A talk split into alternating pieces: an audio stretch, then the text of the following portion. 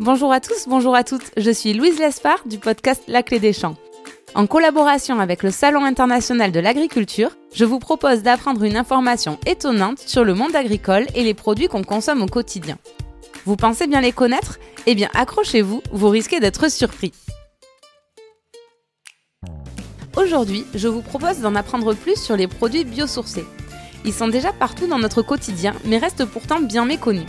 Je suis partie arpenter les halls du salon pour tester vos connaissances sur le sujet avant que Grégoire David, le spécialiste de ces questions à l'ADEME, l'agence de la transition écologique, nous éclaire sur la question. Bonne écoute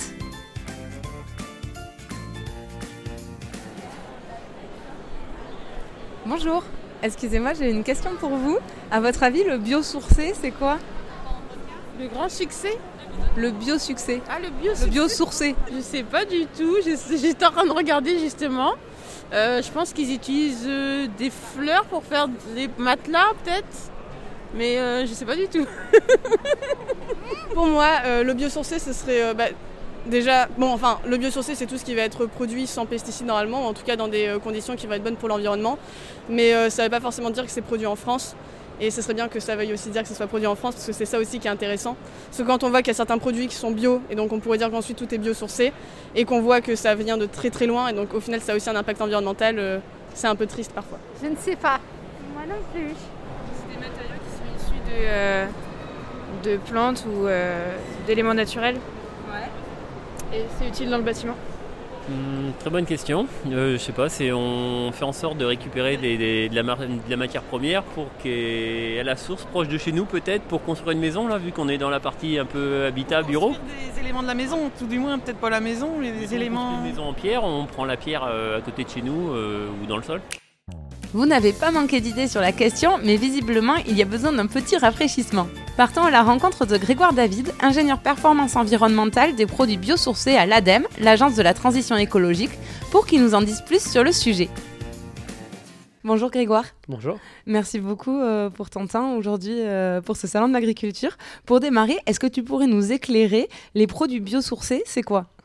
Alors, un produit bio- biosourcé, c'est un produit partiellement ou entièrement issu de la biomasse. Donc, la biomasse, qu'est-ce que c'est? C'est l'ensemble des matières d'origine biologique, donc c'est-à-dire issues du vivant. Par exemple, on va avoir euh, tout ce qui va être végétaux, tout ce qui est issu euh, de l'agriculture. Donc, euh, par exemple, lorsqu'on produit du blé, ben, on va avoir la paille qu'on va pouvoir valoriser. On a aussi tout ce qui est issu de la mer, donc par exemple les coquillages, tout ce qui peut être issu du bois, euh, et tout aussi les, les produits, les coproduits de l'industrie agroalimentaire, donc par exemple les drèches de, de brasserie. Merci pour ces exemples très concrets. Finalement, les, les matériaux biosourcés, ils sont partout dans notre vie déjà, euh, sans qu'on s'en aperçoive forcément. Oui, alors on peut retrouver les matériaux biosourcés dans différents secteurs. Donc on a par exemple le secteur du bâtiment avec les isolants, les bétons, ou par exemple des éléments de charpente hein, qui sont euh, souvent en bois. On peut aussi retrouver dans le, dans le bâtiment certaines peintures qui sont par exemple à base d'algues. Après, dans le secteur du transport, on peut aussi les retrouver, notamment euh, dans, les, euh, dans les voitures. Ça peut être des panneaux de porte en composite avec des fibres végétales. Dans le secteur de l'emballage, on va retrouver euh, des plastiques biosourcés. Dans le secteur de la cosmétique, on voit aussi qu'il y a, vraiment beaucoup de produits biosourcés qui existent, par exemple avec de l'aloe vera. Et puis dans le milieu de la détergence, on a certains tensioactifs qui sont biosourcés. On voit très bien que c'est partout quand on allait voir euh, l'exposition Agri-Expo qui est organisée par euh, Comexposium. Il y a plein de produits dans notre maison qui peuvent être faits à base de, matériaux biosourcés. Oui, oui. euh, alors euh, typiquement, l'exposition Agri-Expo s'organise sous forme de différentes pièces de la maison.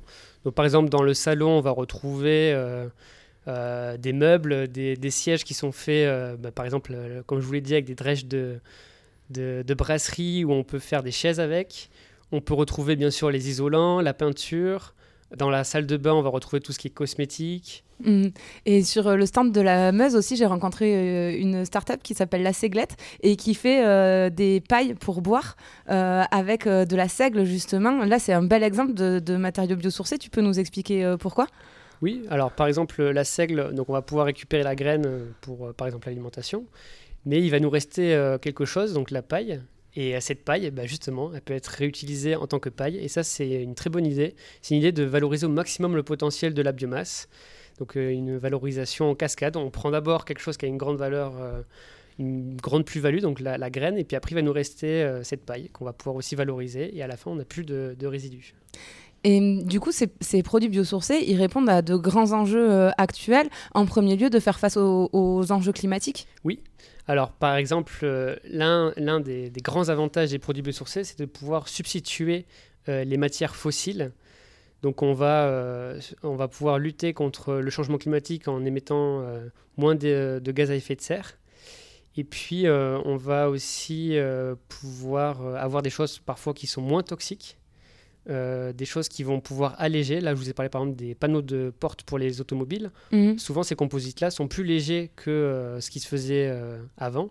Et donc, du coup, on va avoir un gain au niveau de la consommation du carburant. D'accord. Et ça, c'est quelque chose qui pèse beaucoup dans le, dans le milieu automobile. Et ensuite, en deuxième enjeu, je voyais que ça pouvait permettre d'améliorer la rémunération des agriculteurs. Oui, donc par exemple, un agriculteur qui produit du blé, donc on va pouvoir avoir, la, la céréale, et puis après, il va lui rester de la paille. Cette paille va pouvoir être valorisée, notamment par exemple dans euh, de l'isolation ou euh, en tant que paillage. Euh, L'idée, c'est vraiment de euh, tous les résidus de l'agriculture peuvent être valorisés. Et euh, ça peut euh, créer en effet des revenus complémentaires pour les Mm. agriculteurs. des revenus complémentaires et des nouveaux débouchés parfois. Euh, tu me donnais l'exemple de la problématique de la laine là que vous Oui. avez rencontrée. Tu peux nous raconter? Donc actuellement, euh, la filière ovine se retrouve avec des stocks de laine euh, qui, est, qui, qui n'ont pas de débouchés. On Mm. connaît la laine sous forme de vêtements, mais on a des stocks qui, qui restent. Et donc, euh, une des solutions, ce serait de faire, euh, par exemple, des isolants pour, euh, pour les maisons. On peut aussi imaginer des matériaux composites, où on mélange cette laine, qui est au final une fibre, avec une matrice polymère, du plastique, et aussi sous forme de fertilisant, qui pourrait retourner dans le sol. Ok, incroyable. Et du coup, toi, avec euh, l'ADEME, euh, tu travailles là-dessus pour essayer de trouver des débouchés pour cette laine. Là, par exemple, en l'occurrence, les agriculteurs sont venus vous voir pour vous dire on a ça, qu'est-ce qu'on peut en faire? Exactement. Donc là, à l'occasion de ce salon de l'agriculture, on a pris contact avec une représentante de la filière euh, ovine et on va avoir une réunion pour voir quel projet on pourrait financer pour euh, trouver une solution pour valoriser cette biomasse. Puisque, en effet, hein, la laine est vraiment un, un produit ben, biosourcé. C'est pas uniquement des végétaux, ça peut être aussi euh, animaux. Et dernier enjeu que je voyais, euh, les produits biosourcés peuvent permettre de maintenir euh, les emplois dans le territoire? Alors oui, à une condition, c'est que cette biomasse soit locale. Donc c'est pour ça aussi que dans tous les appels à projets que l'ADEME lance, on donne vraiment une priorité à la biomasse locale produite en France euh, pour que ces, euh, ces emplois restent en France et que ce soit la biomasse française qui n'ait pas à avoir à subir un transport euh, qui soit valorisée. oui. Parce qu'en fait, ça va permettre le développement de filières. Je prends l'exemple du chanvre. euh, Je sais qu'il y a toute une filière maintenant, notamment grâce à Planète Chanvre qui s'est mis en place. Et effectivement, comme tu dis, ça fonctionne si le chanvre est produit euh, euh, sur place et auquel cas on crée des emplois dans toute la chaîne finalement de production. Oui, oui. Et puis la France est un grand producteur de, de chanvre. hein. Mm. Au niveau européen, on, on est sûrement les premiers. Du coup, ça veut dire qu'on peut acheter des produits biosourcés en fermant les yeux? Alors, on peut les acheter, mais pas tout à fait en fermant les yeux.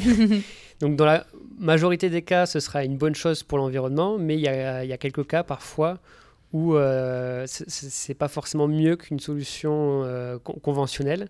Alors pourquoi? C'est parce que par exemple pour extraire euh, un composé qui nous intéresse, on va pouvoir utiliser des solvants.